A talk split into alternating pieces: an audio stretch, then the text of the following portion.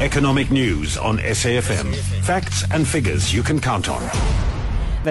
Nadir Thokan, uh, investment analyst at 27Four Investment uh, Managers, joins us now. Good morning, Nadir. Good morning, Sakina. Good morning to your listeners.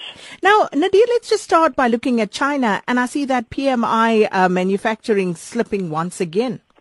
Yeah, you know, Sakina, I mean, there's been very mixed signals coming out of the Chinese economy uh, more recently. We saw the manufacturing PMI slipping to 49.4 index points from 49.7 index points uh, for the month of March, slipped to 49.4 in the month of April. So we continue to see uh, declines in the Chinese manufacturing sector, and there continues to be significant concerns around the health of the world's second largest economy and, you know, where economic growth is going in China. That obviously impacts uh, the global economic growth picture quite significantly. And uh, why we care about that is one, you know, China is obviously a massive importer uh, or massive trading partner, should I say, with South Africa, both an importer of our of our exports as well as uh, an exporter to us. So uh, you know, it's, it's fairly significant in terms of uh, you know our economic fate. But two, it's also very critical in terms of where global economic growth is going. You know, if the Chinese manufacturing manufacturing sector is slowing down.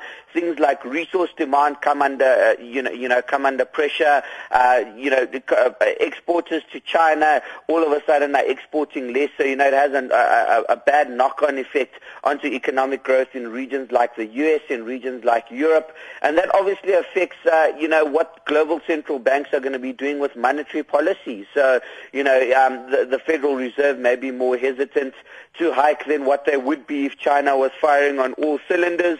Um, you know, we may need to see the European Central Bank add more stimulus to the economy if the, if, if the risk from a Chinese slowdown continues to deteriorate. So it is a fairly significant number, Sakina. But as I mentioned, there have been mixed signals out of the Chinese uh, economy more recently. Uh, we saw industrial profits actually improving, increasing for the first quarter, uh, you know, for the first time since the, the, the, the first quarter of last year.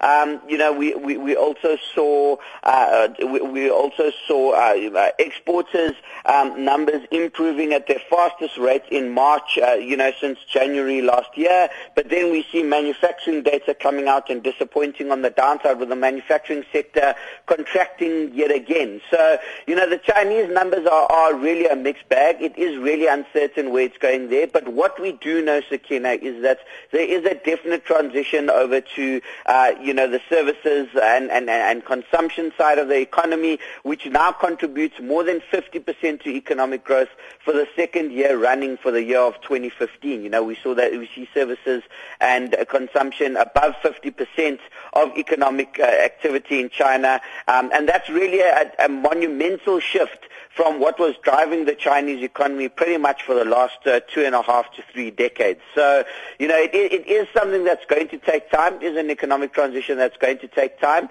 Um, you know, and for the time being, it definitely casts doubts over, you know, where things like uh, resource demand is going, how, uh, you know, China is going to be, how much manufacturing output China is going to be putting out, and is it really still the, the, the factory of the world? And it is really, uh, you know, rocking the global uh, economic growth sort of outlook, and it's definitely causing a lot of uh, you know volatility in terms of uh, central bank sentiment and global financial flows.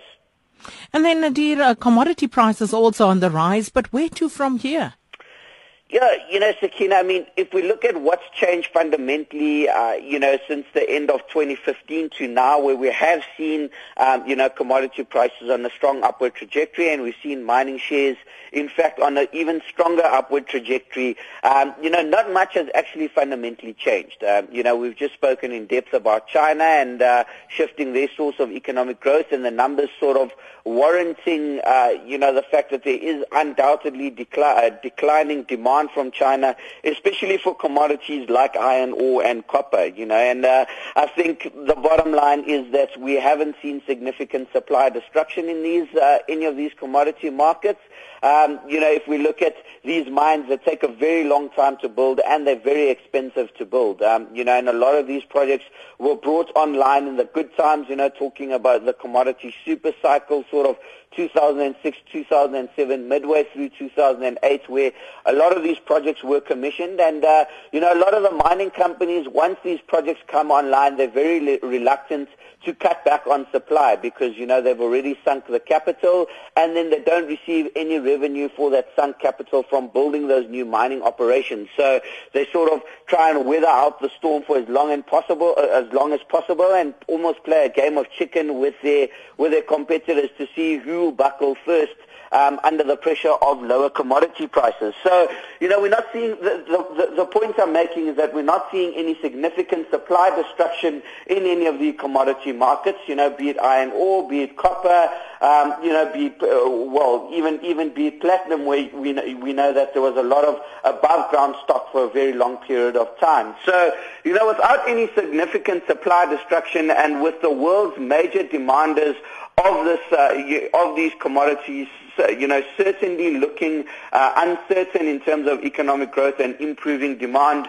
Um, you know, the demand and the supply equilibrium hasn't really changed all that much more recently. Yes, sentiment towards uh, these commodities has changed and they are recovering from exceptionally oversold territories. Um, you know, if we look at uh, global fund managers have been drastically underweight both commodities and commodity stocks. So they have been battered down exceptionally badly. I mean, you know, if we take Anglo-American as an example, before 2015, the stock price in dollars was down approximately 75% off its highs. You know, so the, we're going to see some recovery from from the exceptionally oversold territories. But uh, you know, a lot of the easy money has been made. We see a lot of these commodity prices up, uh, you know, sort of 30, 40% so far for the year, and the miners, in fact, doubling in value since the beginning of the year. So the easy money has been made.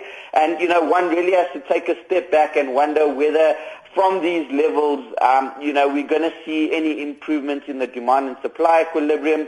And, you know, it seems unlikely as mines try to squeeze out each other. And, uh, you know, I think the best strategy moving forward would be to invest in the, the, the low cost of production assets rather than hoping on, uh, you know, commodity prices improving because it's certainly, the backdrop is certainly not supportive towards that. And we have already seen quite a significant recovery in commodity prices. So fund managers have moved away from their drastically underweight position to sort of, um, you know, slightly less underweight or in certain instances even neutral. So, you know, to see further strong upward momentum for commodity prices from these levels, um, you know, would mean a, a, a, bullish Federal Reserve for an extent, or, or, a dovish Federal Reserve, should I say, for an extended period of time. Um, you know, and it's it, and and and and a Chinese economy rapidly improving along with supply destruction and, you know, to see all of those perfect forces sort of coming together, um, you know, is almost hitting and hoping.